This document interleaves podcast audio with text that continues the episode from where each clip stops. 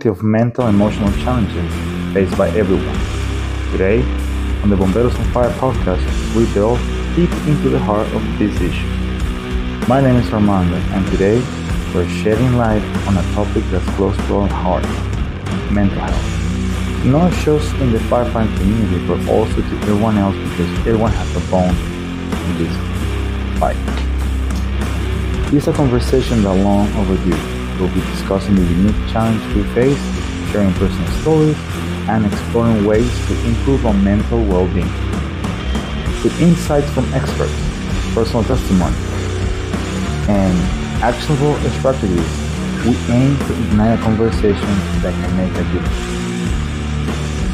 Because just as we fight fires that there are people and work in a stressful environment, we must also combat the internal struggles that many of us face.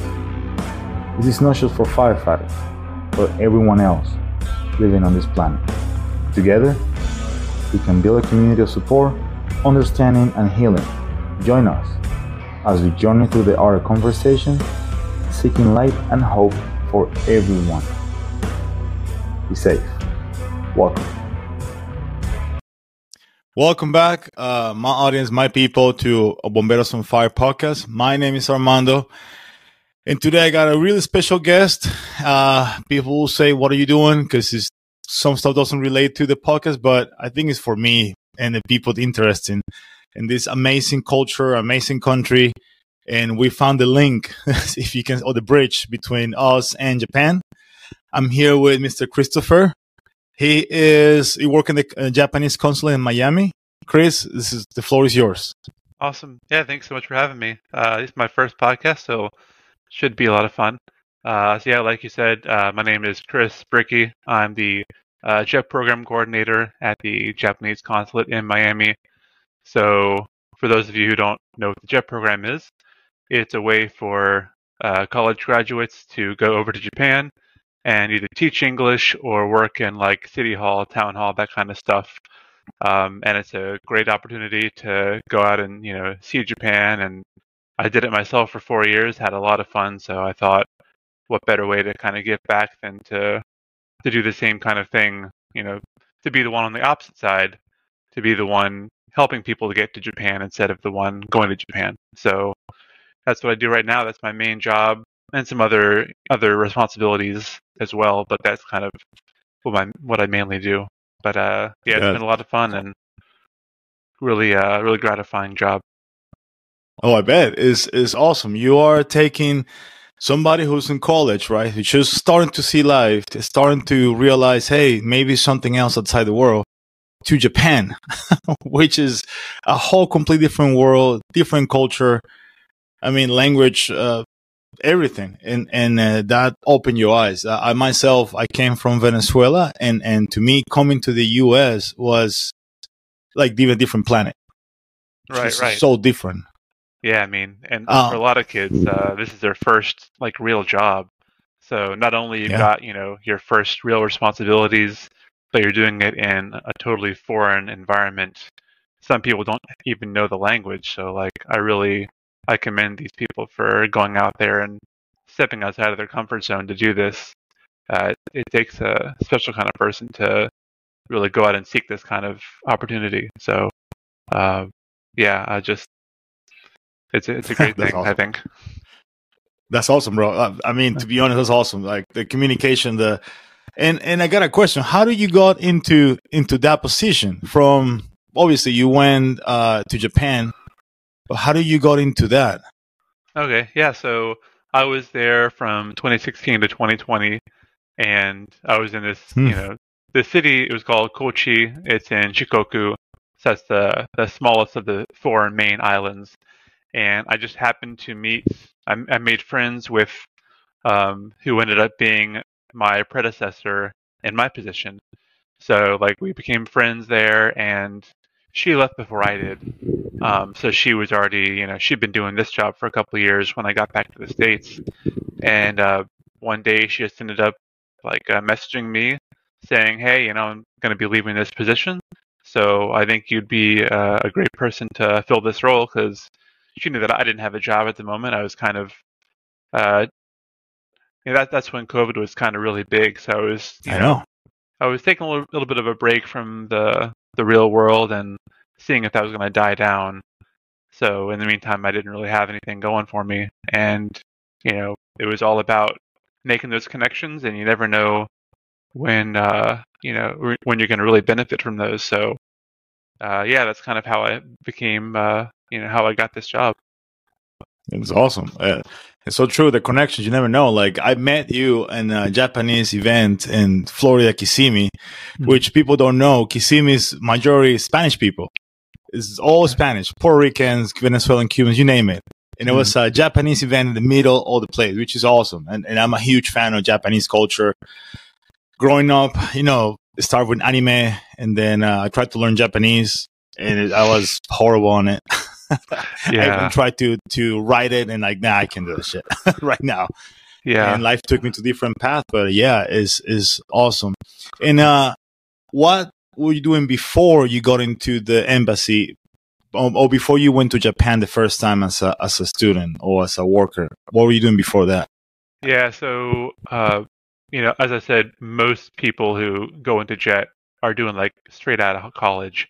But I took a bit of a different path. So um, I actually got my bachelor's in like two thousand seven, and I decided to go out and, you know, uh, make some money, you know, pay the pay the bill, stuff like that. I still didn't really know what I wanted to do. Like, I got my degree in international studies, so like oh, okay. I kind of I wanted to do something, you know, outside of the U S, but I still hadn't really made up my mind the specifics. So. And I had a friend who worked at a credit union uh, that I happened to bank at, and you know, started working with him, um, and then did that for a couple of years. Realized that finance isn't really where I wanted to be, so I uh, went to a uh, call center for a couple of years, and oh. did that. And uh, it wasn't as bad as most call center like horror okay. stories. Yeah. Um, I didn't have to deal with like customers. It was all. Um, like so, I worked for a, a security company. So okay. we were we were the ones who were talking to the field reps who were making the sales, and we would kind of set up the installation dates and all that stuff, put their you know info into the system. So it wasn't too bad, but like there was no like upward growth for me. I didn't see that being uh, like somewhere I wanted to take my career in the long run. So I realized like. Sure, I had a bachelor's, but nowadays that really doesn't get you much, like as, as much yeah. as it used to get you. So I thought, okay, let me get my master's. And I had always been kind of playing around with the idea of doing something Japan related. Like I had a lot of friends in undergrad who um, were, you know, real, I guess, weebs for a better, you know, for lack of a better word. And uh, one friend had done the JET program herself. And, um, So, like, I kind of decided to go that direction. So I went back to school, got my master's in Asian Studies, took a couple oh. of classes of, uh, or a couple of years of Japanese as well, and um, I applied from there. So by the time I actually started, uh, you know, my position on the JET program, I was like thirty years old, I think. Okay. So um, I was, you know, a little bit older than your traditional. Uh, JET program applicant. Oh, okay. Well, that's that's yeah. awesome. That's a different path for real. Right. That's a whole different path. Yeah, there's too many ways to get to Rome, and I mean, I see that. That's awesome. And uh, I got a question. What what motivate people? Or when you, you I probably you interview the students before before go to Japan. What is the motivation for them to go to Japan? Yeah. So. There's like there's really main two main motivations. Um, one is the people who want to pursue some kind of teaching career in the future, um, and they they also have an interest in Japan or like you know Asian Asian cultures. So this is a way for them to get you know some good experience, um, you know get some teaching experience as well as kind of scratch that itch for you know going out and uh, seeing the world. Uh, yeah. And then the I would say the other half is those who maybe want to do something more in the Japan sphere, but kind of the, the easiest way to get over to Japan is through teaching. So that was actually mm-hmm. my motivation for going over was I wanted to learn Japanese. And, you know, what better way than being in the thick of things, like being in a Japanese-speaking yeah. country. So, yeah. you know, I I knew that I didn't want to pursue, like, teaching as a career, but I had no problem with it. Like, I had a lot of fun being a teacher, but my motivation was definitely on the Japan side. Um, so that's the kind of the main, the two main uh, reasons, I would say, why people decide to, to do this. Okay. Yeah, it makes makes sense that, I mean, get involved into that culture. And in your case, you just basically went inside the middle of the, the wolf and just, let's do this. Right, right. Which yeah. is crazy, which is awesome. It's awesome. I, I was recently in Poland, and I was teaching some firefighters because I got, I teach how to save a down fireman on in a fire. And I went to Poland for almost two weeks. And it was inverse on the culture. They don't speak any English. I have to use Google Translate. You know, it's, it's great. It's just to see how similar we are. Besides, you know, the obvious language and culture, but we all similar. And since you've been there and you're so involved with the Japanese culture, what are the similarities that we have between the U S and, and Japan? Because we know the difference, obviously, but yeah, what's the thing I mean, that put us together? Similarities. I mean, that's kind of kind of difficult, I think. Um, I mean, in the end, like we're all we're all human beings. Like we're yeah. yeah. To, so Japan, you know, is more collectivist, whereas we're more independent in the U S. But at, at the end, like we all want to see each other do well. Um, so I think it's just a it's a, just about being a human, really. Um, but yeah, culture culture wise, like. Uh, I mean, like Japan has taken a lot of stuff from the U S, whether it's um, like the, you know, architecture, or whether it's okay. um, like, you know, uh, movies, uh, probably. Yeah, the... yeah, movie, like, um, you know, music, movies, that kind of stuff. So, yeah. Um, yeah.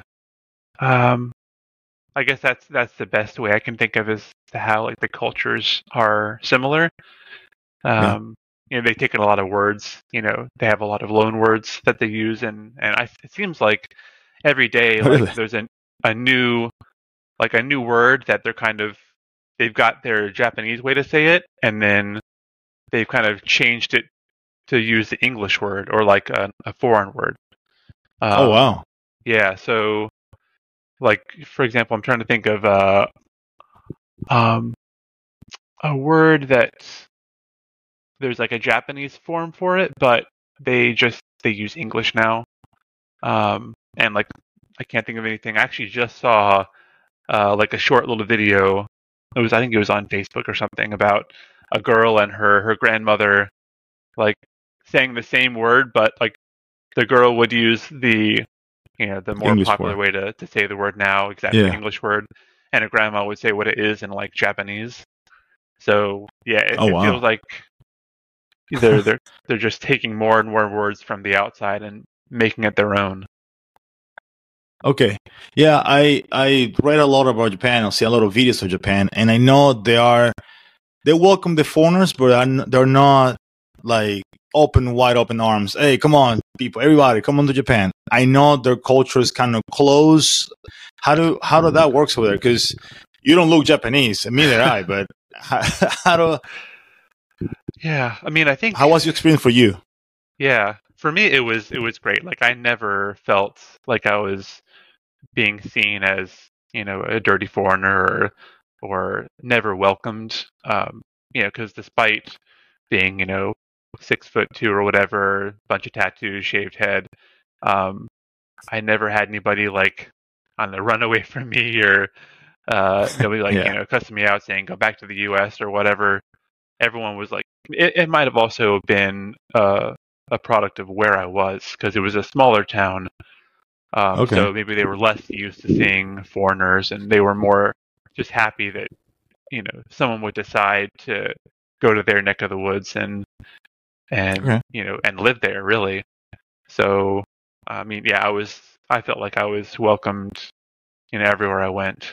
Um, but oh, nice. there, there are. I've definitely heard, you know, stories of people who, you know, they go into a restaurant or a bar or something, and they, you know, the somebody in there would say, you know, no English or no foreigners, stuff like that, um, which I think in the vast majority of cases, it's just because they don't know how to speak English and they don't want to have any miscommunication because of the language difference. So oh, okay. It's not from a, a point of like disliking somebody. It's just kind of they want to avoid the hustle. Exactly. They want to play it safe, avoid any potential, you know, like I said, misunderstandings and just make things yeah, simpler. Yeah, the culture is really uh, about respect and dedication and discipline. Right. And I know that they, they take pride of whatever they do. Doesn't matter what it is. It could be picking up the trash. It could be doing uh, a computer. It is is dedication one hundred percent. Right. So right. I can I can see that coming from, from Japan. Like, yeah, I don't want to deal with you because I don't want to offend you. So get out of my restaurant. Right. Respectfully, please get out. Um, yeah, exactly. But uh, I think crazy, as long man. as it's... yeah, as long as you you know you go there, you know, do some research first. Like, make sure you don't accidentally, you know, make a major faux pas, and you know, just come from a, a place of understanding and having an open mind. And I think I think you'll have a great time wherever you go in Japan. Yeah, yeah, and and uh. By the way, I have to talk about tattoos because I got one. T- I got tattoos too. How do they? How do they? Because I know they're not that open to tattoos. Mm-hmm. You got always sleeve. I don't know if you had them when you were in Japan. Well, how do, how was the, the the people looking at you? How how was that? Because I know I know I see a lot of videos of Japanese people now finally start to accepting tats, and you got both sleeves. right, right. Uh, yeah, like there were some. So first of all, like I never had anybody with a negative reaction to my tattoos. Um, okay. I actually, I found a tattoo artist in my town and got got a tattoo oh, while no I was way. there. Yeah. So I That's wanted something cool. to like. Yeah, I wanted something to like kind of commemorate my time in that city. And um, so this is uh, it's called a naruko. It's like a wooden clapper. And there's a, a festival called Yosukoi that originated in Kochi. So. That was, uh, and I also like I was able to participate in that one year. So I wanted something, you know, that was really screamed. You know, if somebody saw this, they would know what it was. They would know, okay, you know, this is Kochi. So it was either okay. like this, or like a fish, or uh, oh, yeah. a, a famous samurai who came out of uh, Kochi. But um, yeah, okay. I chose this, and um, so yeah, like. People, especially if they saw this, they would like freak out, like, "Oh my God, that's awesome that you got a, a tattoo of our, you know, our naruko yeah. on your arm." Um, but yeah, culture, I always had the identity. Yeah, I always had great interactions with my tattoos. Um, now, when it came to working at the schools, um, I had to have them covered just because that was, you know, something you got to do. It's gonna, you know, it could, yeah, yeah. Uh, it could just distract the students during class, so you just want to make sure that you. Don't have to, to worry about that. Um, and there were a couple times that I went to like the hot springs or onsens, and I couldn't go because it said, you know, no tattoos. Um, but there, I know there are plenty of those in Japan that allow tattoos.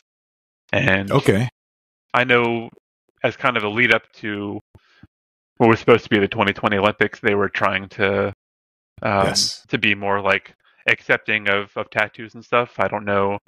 How far they actually went, you know, because we didn't get to uh, really things didn't didn't go according to plan for the Olympics. But not at uh, all. Yeah, I think uh, I, yeah, I think that Japan is getting becoming more tattoo friendly. It just might be a while before it's like totally fine everywhere.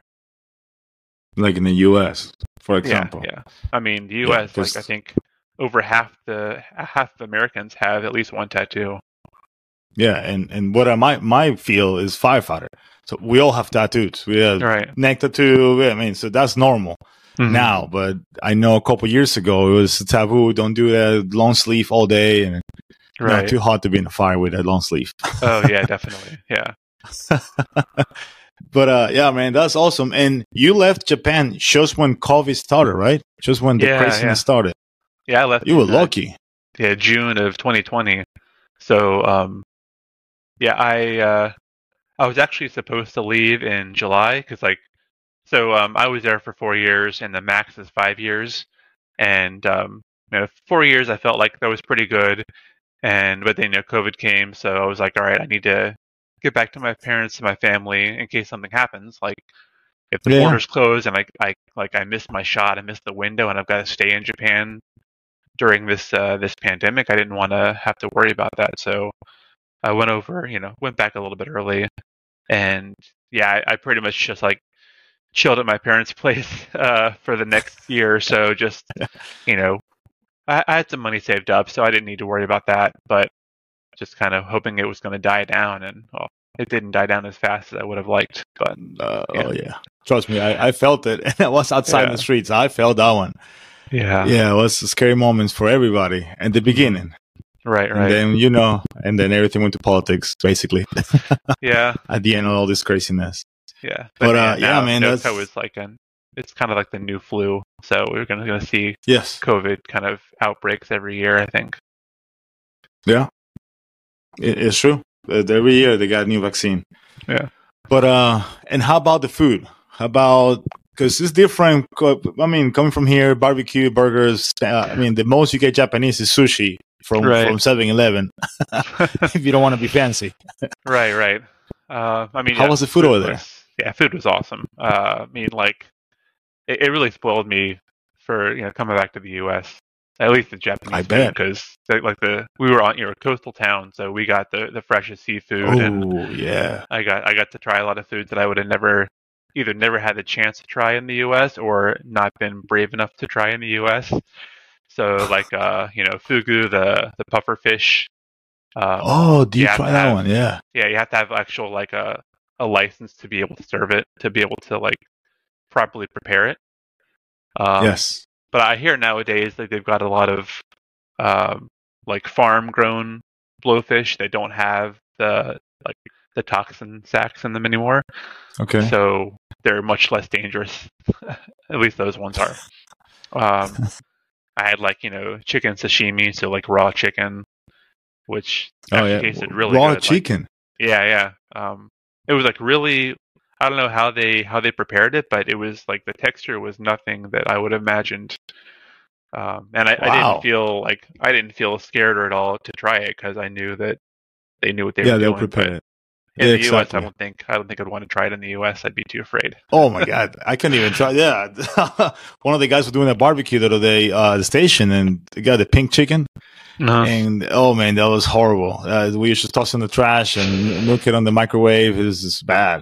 Yeah, but uh, yeah, that's weird. Uh, yeah. Raw chicken. I ate raw raw meat when I was in Poland, but mm-hmm. that was like uh, beef. It, that that could, actually that was not too bad, but uh, chicken, yeah. I don't know. Yeah, like uh, beef tartare, I guess. Um, yes, but, that one. The yeah, yeah. So yeah, I had like various parts of the you know animals that I wouldn't have uh, probably wanted to try in the U S. Um, but on the other hand, like sure, the Japanese food is great, but there was less of a you know in in the U S. You know, especially like in Miami and something. You can find whatever kind of food you want. You know, oh, yeah. if you like, want Mexican, yeah. if you want Korean, you know, there's a there's a place you can you can eat it. But where I was, at least, like I was constantly craving some good Mexican food, and I just couldn't find oh, it. Yeah, really? Yeah, no like, shit. You want you know you want Korean barbecue? You got that. You want like Indian food? We got that.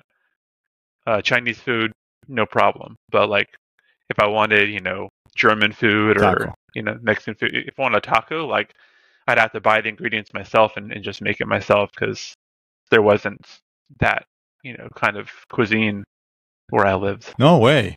Yeah. So if, if it would be a good business to put a, a Mexican restaurant down in Japan over there. Yeah, I mean, not that uh, many. I've been following like some social media lately, and there is a a guy who has like a Mexican food truck in my town. So. Um, They're, okay. I think they're they're starting to, to realize what they've been missing um, for so many years. Yeah, exactly. But uh, yeah, like, um, yeah, it was the, the food scene was, was awesome, and I, there's a lot of a lot of things that I really miss. Oh, I bet. And uh, talking about stuff that you miss, will you go back and live in Japan eventually, or retire over there, or? I know you will visit it. That's that's a that's a that's a given. But like yeah. retire and permanent there. Yeah, it's funny you mention that because I'm actually uh, I'm applying to the the JET program again this year. So okay. um, oh. I'm hopefully going to be going back. Sorry, going to be going back uh, next year. Um, so yeah, kind of a, a short little background. There's two main positions in the JET program. You got the teachers, and you've got the coordinators for international relations. So the teachers, like that's what I did before. You teach, you know, elementary and middle school, high school. Uh, but the coordinators, like you need to know Japanese because you're going to be working for city hall, town hall, like the government. So you're going to be using Japanese, oh, wow. like in your daily work. Um, so I wanted to, you know, to try that and really like get my Japanese up, you know, not only your everyday Japanese, but like business Japanese, because they've got like a bunch of different uh, like ways to ways to speak and different words that you use only in, you know, business settings. So it's a whole different kind of Japanese, really. Oh, um, really? Yeah. So uh, yeah, I'm I'm actually uh, applied again this year. So hopefully next uh, next July, August, I'll be going right back over to Japan. And awesome, man. Good luck. You know, I, I yeah, wish thanks. you the best. Hope you get it. Yeah. And, Hope um, you get it. Yeah, next time might be for good. We'll, we'll see what happens. We'll see uh, what kind of opportunities get, get, you know, come my way. Yeah. No, I hear you, man. I, hey, maybe one day I can do, we can do a podcast in Japan. Yeah. I, mean, I do want to visit. I'm totally down. Yeah. I, I told my friends, you know, and family and stuff when I was there the last time, you know, come on whenever, you know, come on whenever. And I'll, I'll take the time off, and I'll show you around. We'll, you know, do the obvious, you know, Tokyo, Kyoto, Osaka, that kind of stuff. But you know, come yeah. down to, to where I live, and I'll, I'll show you a side of Japan that most visitors never see. Yeah, because we all want to go to Tokyo. Yeah. We were the first time. It's that's that's a given. Tokyo, yeah. walk around, see the the district, the manga district or the anime district. I, I forgot how to even the name of that. It's like uh, Akihabara. In a, Yeah. Yes, yes, yeah. Uh, okay. yeah. I got man, I got so many things I would like to go see. like, like I told you, my girls love the Hello Kitty uh, theme park that's built oh, yeah. in Tokyo. Yeah, yeah. They have the Universal Studios. They got the Disney. They got. I mean, it's Americanized, but it's still. I think the Mario will be the main one. I would like. I would like to go just mm-hmm. because it's freaking Japan. They created Mario. yeah, a huge Gundam, you know, towering over everyone, and uh, I forget what part yes, of the town that yeah. is. Yeah. Yeah, that the big yeah, or drive Mario Karts in the middle of Tokyo. Exactly, that yeah. would be awesome. That would be awesome. Yeah. I still haven't done that. Yeah, but it sounds like a lot of fun. That's in your checkout list. Exactly. At yeah. some point, my, you will do it. List. Yeah, yeah. And uh, and talking about business, how is because we all, or at least in my in my experience, hear about the business Japanese business culture is is is rough. If you don't used to work, don't even try. They, actually, I was watching an anime on Netflix. It's about uh, a guy who worked in the business, and it's a zombie apocalypse. And oh, yeah, he's so happy one hundred. That everybody died. Yes, yeah, that yeah. one. I watched he's so it, happy yeah. that everybody died. yeah. Um, I mean, yeah, the Japanese, like working on the Japanese workforce can definitely be like very oppressive. Um, so, uh, yeah, I, I know exactly what you're talking about.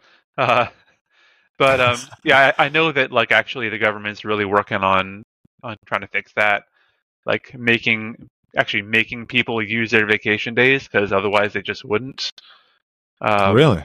Yeah, making sure they don't have all this overtime because you've got the this word, you know, karoshi, which means death by overwork. So yes, you know, I heard that. Yeah, people are like That's just crazy. running themselves thin, they run, run themselves ragged, doing all this overtime. So uh, it's it's definitely a thing that is still a problem, unfortunately. But I think it's slowly like getting better. Um, They're working on it. Yeah, like a lot of they've got you know they're famous for having like drinking parties where everyone gets together and has a, a mm-hmm. few beers after work. That it you know it seems like a lot of fun, but it's kind of like it's a mandatory fun, really. If your boss goes, like, oh. you're, expect, you're expected to go as well. And, you know, so not only are you with your coworkers doing work, then you've got to stay even later, you know, eight, nine, ten p.m., you know, doing work activities. And then oh my getting, God. getting a few hours of sleep and doing the same thing the next day. So uh, I didn't know that was like kind of mandatory. I, I really wasn't expecting that. Yeah. I, I mean, like technically, like kinda. you could yeah. you could say no, but there's so much kind of unsaid pressure. So yeah, you um, won't. Yeah, you will, say, you will say no, even if you want to. You're like, all right, I'll, I have to go. Exactly. Yeah, you want to be part of the team, so you do what exactly. you have to. It's, it's it's a team mentality in Japan. Mm-hmm. It's a community mentality in that aspect. Everything exactly. they do is community mentality, which exactly. is good. But is when it's extreme, is is slow down, bro. yeah. yeah, anything taken to an extreme can be bad. So that's kind of uh, yeah, yeah. But yeah, like I said, I think it's it's getting better um, slowly but surely. Gotcha. And and how about, uh, because I'm curious too, because you know more the culture, the dating in Japan.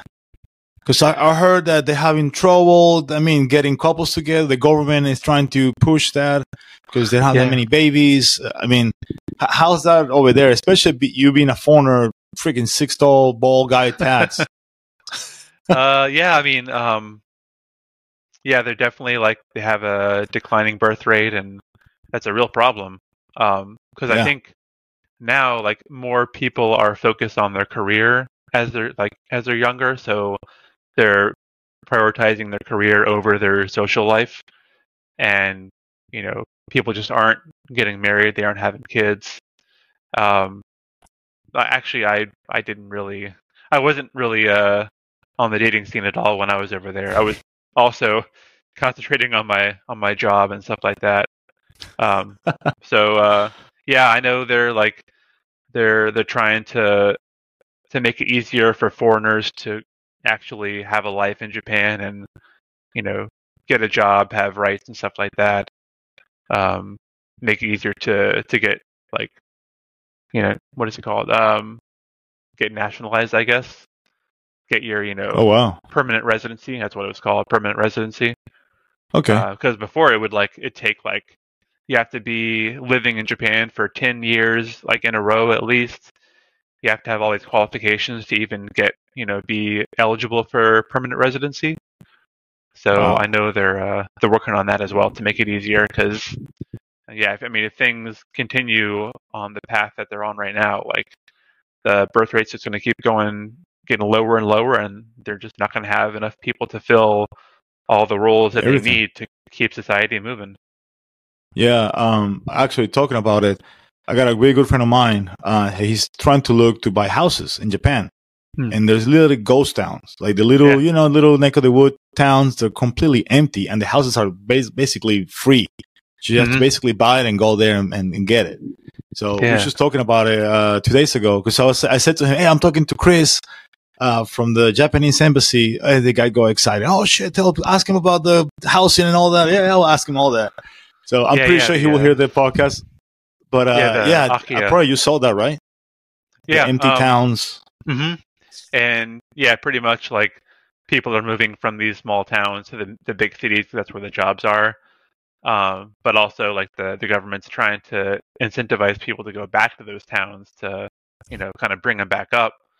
Because uh, yeah, I mean, um, like you said, those the Akiya, these empty homes are just mm-hmm. sitting there.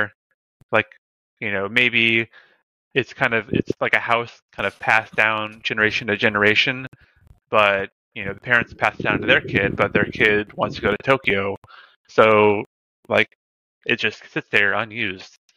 And uh, there's actually quite a few, like, YouTubers that have, you know, videos of them restoring these, yeah. these uh, you know, empty houses, which is really cool. I, I like, uh, there's a few that I follow that I like seeing their, their progress.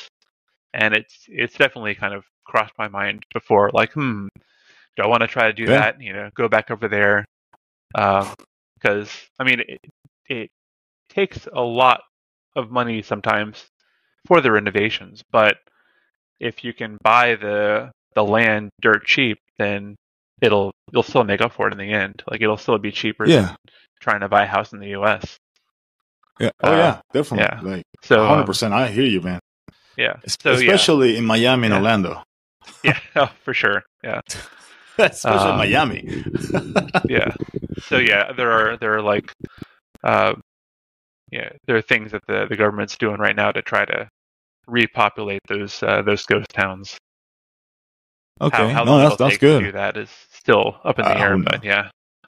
Yeah, because it's it's it's a long trip. Even if you want to go, you I mean, once you take the, the decision, you know, going there for a long time, you know, coming back in a while. So it takes a lot of, a lot of commitment to just to go there and do the housing. Anything you want to do in Japan will take take a while just to do it right. Yeah, yeah, especially you, the way they over yeah. there. And you got you know bureaucracy and everything has to be oh, done yeah. in just a certain way. So. Um, There's a lot of uh, red, you know, red tape to, to get through. Also, yes, I, I saw that too, and a lot of YouTube channels that I watch, and that it's a lot of bureaucracy in Japan, and uh, they're still using uh, paper to clock in and clock out, like which that to me is insane, and a lot of cash, like bills. Like, oh yeah, I thought Japan would be on the top of the list on technology, and it's like, ah, uh, what happened? So I don't yeah. know. That's crazy uh, to me. That's insane, especially coming from Japan. Yeah, I mean, you know, daily life is all about, you know, faxing and keeping paper copies of everything, and cash is king. Um, which is, you know, if you're just looking at Japan from the outside, knowing nothing about how things really work, then you'd, you'd think that, you know, everything is happening, you know, in, in twenty thirty or twenty forty in Japan, whereas everyone else is still in twenty twenty-three. But it's far from yeah. that. That's so true. Like, like they got like uh, uh, I saw the other day, like a nurse. They build like a robot that go to a nursing mm-hmm. home, will take care of the elderly because they don't have that many nurses anymore. Yeah. Uh, and the firefighter side, they got like automatic machines that go put the down, put the fire down, and uh, and uh, the trucks are smaller, like way smaller. Look like a minivan. The fire yeah, yeah. trucks. Um, it's just because, yeah. it's just because the way they are. I mean, it's so small. Yeah, I mean, and when I was over there, like I was, you know, one day I remember going in for like a, a doctor's visit, and there was a, you know, robot that I would essentially like put my information in to to check in to the hospital, and um, they have the same thing for like the sushi restaurant. There'd be a a robot that you would go to to say, you know, how many people are coming? Do you want a booth or a table? And it would spit out a number and just wait for them to call you, rather than an actual, you know, a live person, person. to do it for you. So, wow, that's, that's kind of cool. I guess adapt and overcome. Yeah, it's pretty yeah. cool. I guess yeah. that's a max adapt overcome. And uh, and how how's the if, let's say my family, four people, wife, kids, want to go to Japan. How much money do we need to spend like a week? Oh man, kind of. Or, And I know I mean, it's I know it's hard because you Tokyo is different than the little towns and Kyoto. Yeah. But well, I mean, first of I all, know. like if you're going to go to Japan, I would say at least two weeks, because um, like especially a week, like you got at least a day to um, to recover from the jet lag, and mm-hmm. then another day is going to be kind of dedicated to you know getting your stuff and going to the airport and you know waiting for the flight. So. Personally, if, if I'm going, I'm going to go for at least two weeks. But that being said, um, thankfully now the exchange rate is like super favorable for Americans. So you okay. can like uh, you can go over for a lot less than you would, uh, you know, when the yen was stronger. So I mean, it's been I mean, it's been a while since I've had to actually pay for a flight to the. To Japan, because you know oh, going right. over there originally was, was free. It's part of the, the program. Yeah, part of, yeah. Um, I mean, maybe like fifteen hundred for a you know a round trip flight for one person.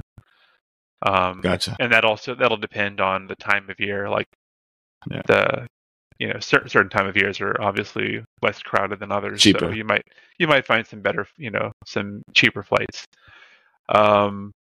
But once you're over there, so if I was going by myself, I would probably, I mean, I'd probably want to have like a thousand bucks just in case.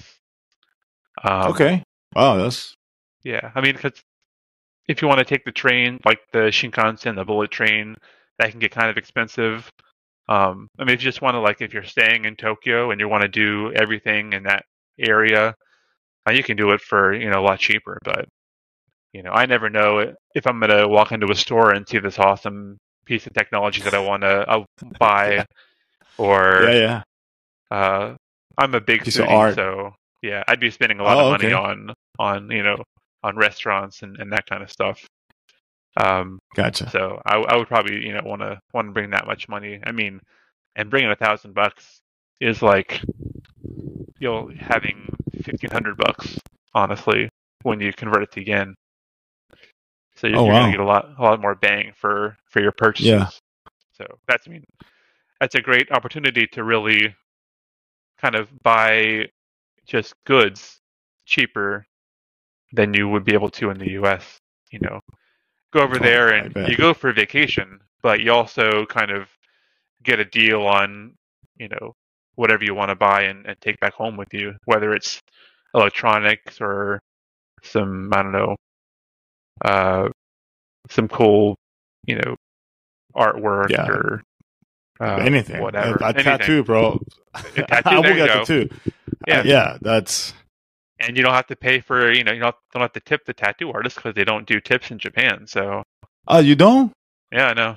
Oh shit! Yeah, it's like Europe. When I went there, they don't they don't yeah. tip. You don't tip in Europe, at least if exactly. you really want to. But they don't they don't expect you to tip at all. Yeah. So. Um, oh, I didn't know that. Yeah. It's also for the for the yeah. food. You gotta get a lot more bang for your buck uh, when it comes to oh, yeah. eating out. Yeah, nice. That's pretty cool. And uh, uh, do you have a chance to sleep in one of those, like, though? You know, I think it's one room hotel with a capsule. You know, yeah, what I'm talking about hotels. Yeah, the capsule. Um, do you have a chance to sleep in one of those, or how how that's experienced? If you yeah, have a chance to do it, I did it a couple times. Uh, usually, I would stay in like hostels. I was always looking for the cheapest way to. to yeah. stay in, in the town when I was on vacation.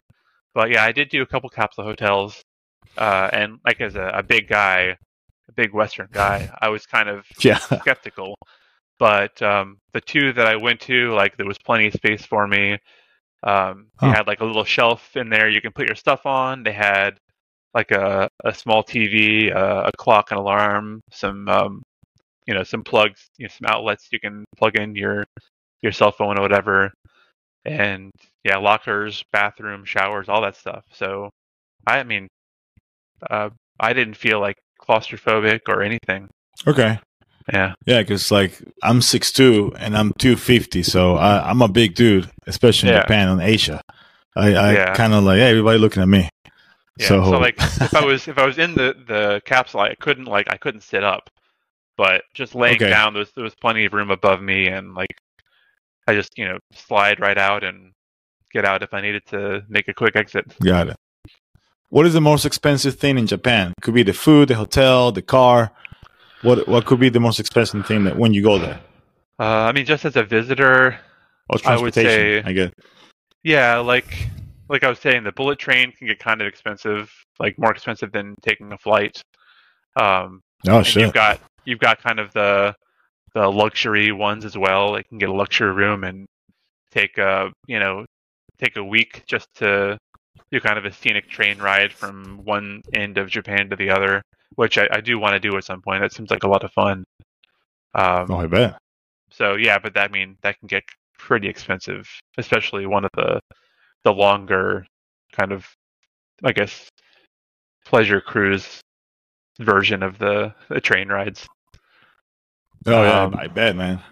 Yeah, I guess that's really like, and obviously, if you want to buy, you know, electronics yeah. or stuff like that, it's going to get pretty pricey. But no, I, I bet. Yeah, so, yeah, for sure. And uh, what is the thing that you miss the most about Japan? Being here, what, three years in the States? Uh, yeah, since, since you came back. Yeah, yeah. Uh, the thing I miss, honestly, like, I miss how quiet it was and how like respectful people were of the people around them. So okay. like if you go on the train, nobody's talking, you know, nobody's making a ruckus, no one's eating or drinking. It's just like, you know, do your own thing, you know, maybe you play a cell phone game or read a, a book or something. But like everyone is super respectful of like no noise pollution, that kind of stuff. Um, you go to a, a cafe or something, and that was one thing that kind of gave me some reverse culture shock when I came back. Was I'd go to, to a cafe and like to get some studying done while I was there. And like, it would be so quiet. Like you'd never, you'd never get that kind of real ambiance back in the States, because you'll have people kind of carrying on or talking really loud or mm-hmm. playing their music out loud. And um, that that really like took some getting used to when I got back to the States. So wow. yeah, I think that's one of the, the big things that I missed that kind of was obvious kind of every day. Yeah. Uh, that's awesome, man. I mean, it sucks for us because we look like savages, but right, right. But it's true though. That's that thing that yeah is it's difficult. I, when I was in Italy, it's so loud when you go to mm-hmm. a coffee place. Yeah, because they throw the coffees and people speaking and they're yelling up back and forth. But yeah, I, I can I can see that how you miss that part. And uh, what do you recommend places to go? Like top three places to go in Japan. Um, let's see, top three places. So, so I really I didn't get to travel to too many places when I was there, because um, I always favored Osaka when I when I was going to travel, because just mm-hmm. like I think that's that's my favorite city in, in Japan, honestly. Um, but okay, okay, here's one place. So there's a and it's kind of hard to get to if you don't have like a, a car or something. But it's a, it's called like the, the doll village. So there's like very few people who live there.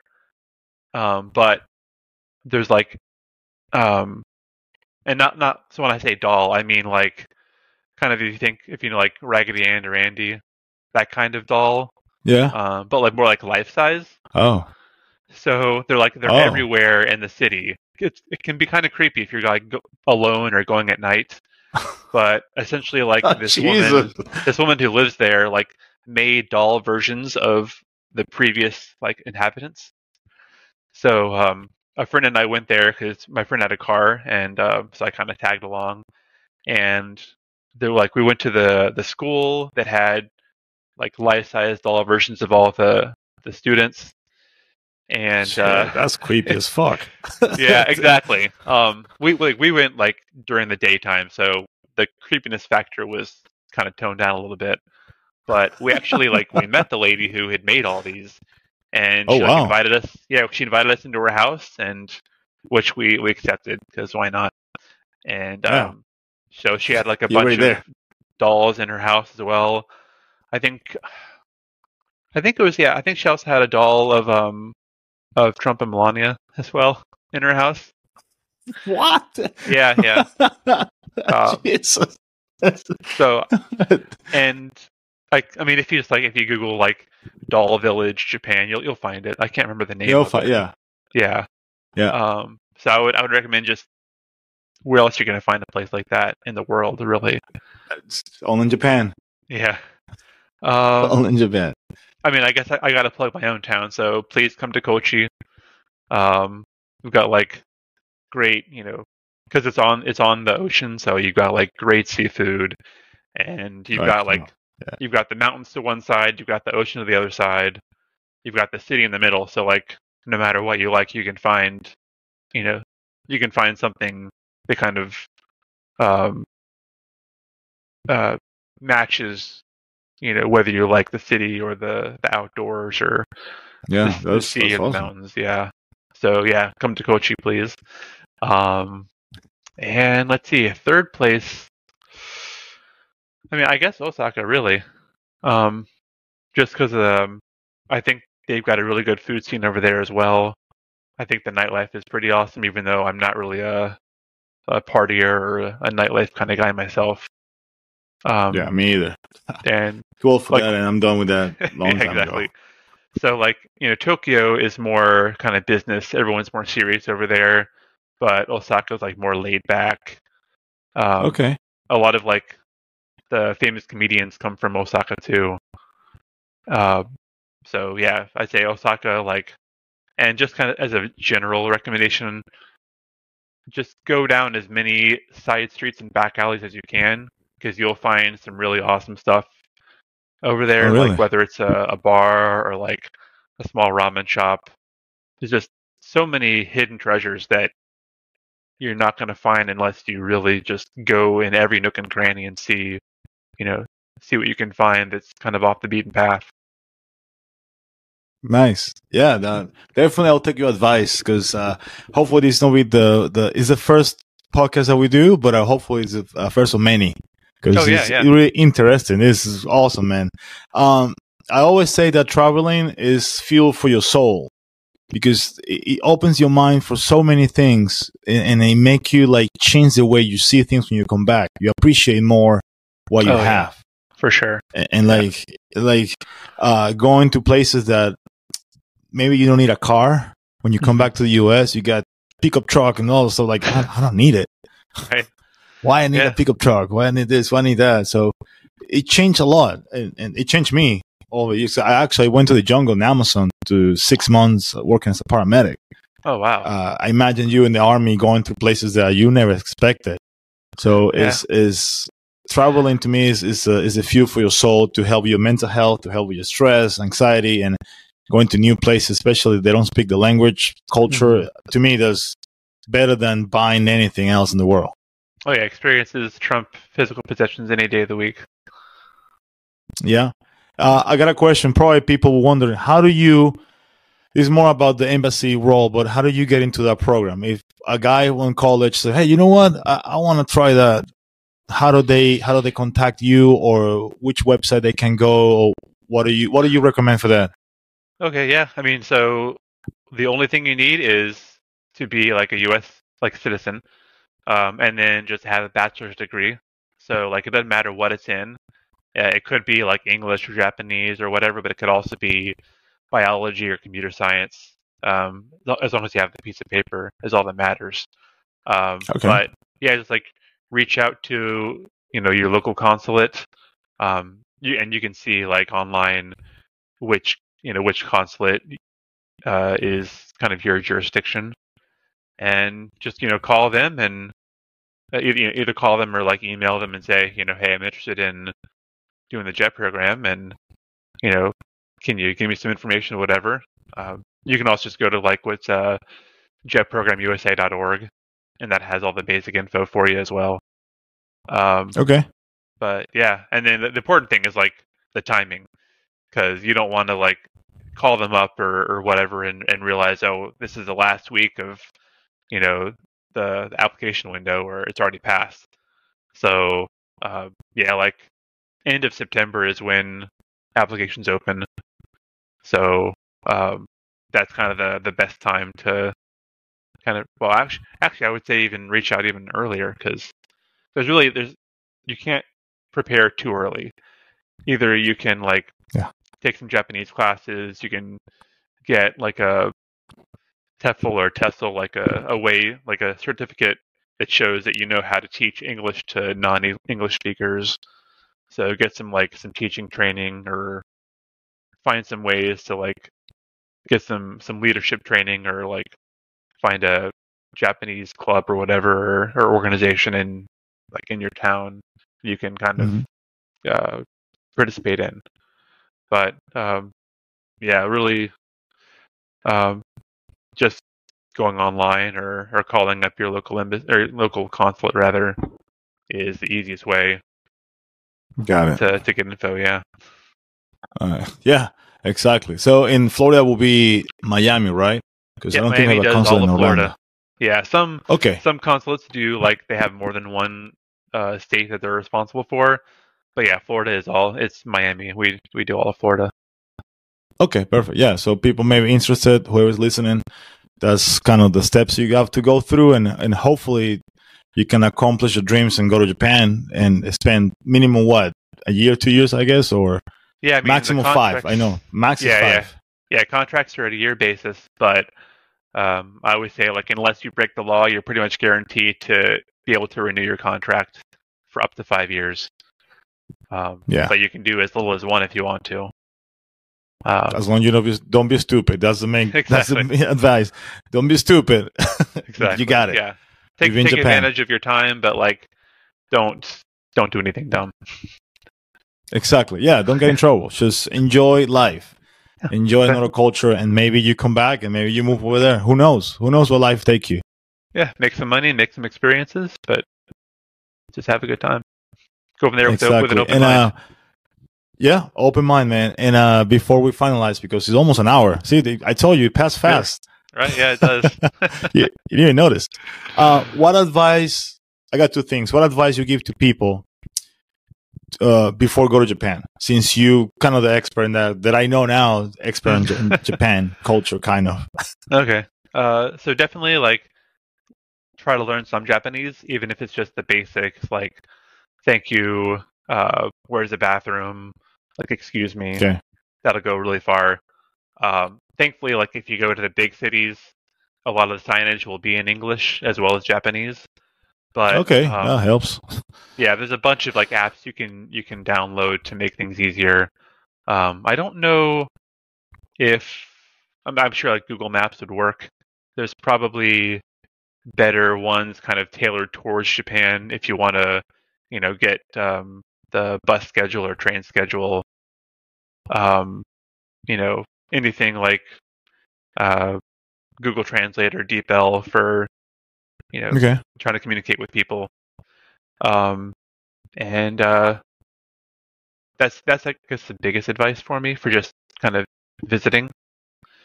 Um, and, uh, you know, definitely, I would say have some, you know, a few things that you definitely want to want to do while you're over there, but give yourself enough free time to, you know, kind of go out on a whim and take the train a couple more stops to some random place and get out and see what's, you know, what's around, and um, just, you know, uh,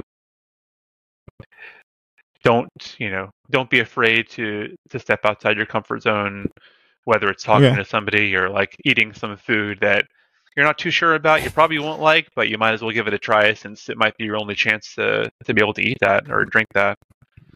And exactly. um, yeah, because make the most yeah, out I can't of even imagine. Yeah, make the most out of your time while you're there, because you know that might be the only time you get to, to visit Japan. Yeah, that's another thing. It's so far and expensive. Right. That might be that might be it. That might be the yeah. only time you go there, and that's it. Yeah. Because uh, like here, we can go to Puerto Rico, Costa Rica. You know, fifty bucks with round trip. Right, right. Or exactly. go to uh, wherever. But Japan is that that's a commitment. Yeah, once you decide to go there. there. Yeah, exactly. Oh, I can't even imagine. uh, uh, and now, who you recommend to come to the podcast and talk about Japan and about the culture? Who, who do you recommend? And maybe I can uh, pursue that person, hopefully. Uh, okay. Um, I mean, honestly, this is like, I don't know how, how feasible this would be. So I guess one of the, the kind of most well-known uh, like Japan YouTubers slash podcasters is uh, a guy named uh, Chris Broad. He does... Um, His channel is called um, Broad in Japan, or I think, yeah, Broad in Japan. Oh, yeah, I think I've seen it. Yeah, I think I've seen yeah. it. Yeah, yeah, yeah. I know what you're talking yeah. about, yeah. So, I mean, if well, you maybe. can manage to, to contact him and, you know, and get him on, uh, I think he would be a great, you know, person to talk to. And, you know, he's a really funny guy and very, like, animated. So, uh, yeah, I think, he, I think he'd really be a fun guy to, to talk to. Awesome. Yeah, I will. I will try. Hey, we're also going to happen to say no. Exactly. They're like their response, but yeah. Hey, at least I try. Uh, hey, yeah. I'm not Joe Rogan, so I don't have any any pressure on it. I'm doing it because I like it, not because they yeah, pay exactly. me a hundred million right, an episode. Right, yeah. That's fine. Yeah. Might as well try to see what but, happens. Uh, exactly. But Chris, uh, thank you so much for the time. Uh, I know it's kind of late, kind of, but it's Miami, yeah. so everything's twenty-four hours. Yeah, yeah, yeah. No, no worries. Uh, yeah. Thank you so much for real, for your time, for, for, for everything we've done, and and for show a little bit of the Japanese culture coming from your perspective, because it's hard for Japan culture to be exposed like that to people. Mm-hmm. It's kind of hard. Yeah, so yeah. I'm glad I have a chance to contact you, and, and hopefully this is just the beginning of many podcasts that we can talk about Japan and and everything else that you want. You're more than welcome. Thank you so much, man. Last words, anything you're doing right now, or people want to contact you, just if any chance, any questions about Japan or the or the program that you run in, the JET program? Yeah, yeah I mean, um, just, you know, if you want to contact me, then you just go on the, the Miami, like, uh, Japanese consulate uh, website, and there's, like, a main number, but you, you know, you talk to the receptionist and say, I want to talk to the, you know, the JET program coordinator, I want to talk to Chris, and she'll send you right to me. Um, but yeah, like, uh, we're, you know, we're working on the, the next kind of group of jets to go over next year right now. Um, nice. So, um, you know, really looking forward to seeing what kind of characters we're going to have coming through Miami this year. I can't even imagine. Yeah, I would love to make a YouTube video just for you guys. I got a camera and a microphone. I would love to do that. If we can make it happen, I'll, I'll go to Miami. Especially now with the new bright light uh, train that we have. Right, right. Yeah, I can't wait to use that. Is uh, my brother did it, and it actually wasn't that bad. It's three hours. You pay. He paid eighty-nine bucks, but it was around ten o'clock at night, so nobody was in the train. Okay, this nice. is actually was nice. The Wi-Fi, if you need to do business or whatever, is is great. Sick, sick. Yeah, so, I need to go to Orlando at some point and you know uh, visit some friends over there too. So. Hey, if you come to Orlando, you know you have to stop. We can drink some beer or, or sake. Okay, yeah. I mean, that, that sounds a good idea. I'll, I'll try to, you know, maybe after, you know, after uh, winter break, but definitely. Yeah, yeah, yeah. You're more than welcome here, bro. And I appreciate it again. Uh, thank you, Chris. Uh, I guess we're drinking sake when you come to Orlando, or I go to Miami after way, winter break. Yeah. And uh, we'll do it. Have a, uh, have a great night and uh, have enjoy your day and the weekend. Thank All you right, so thanks, much. Thank you too. Thank you so much.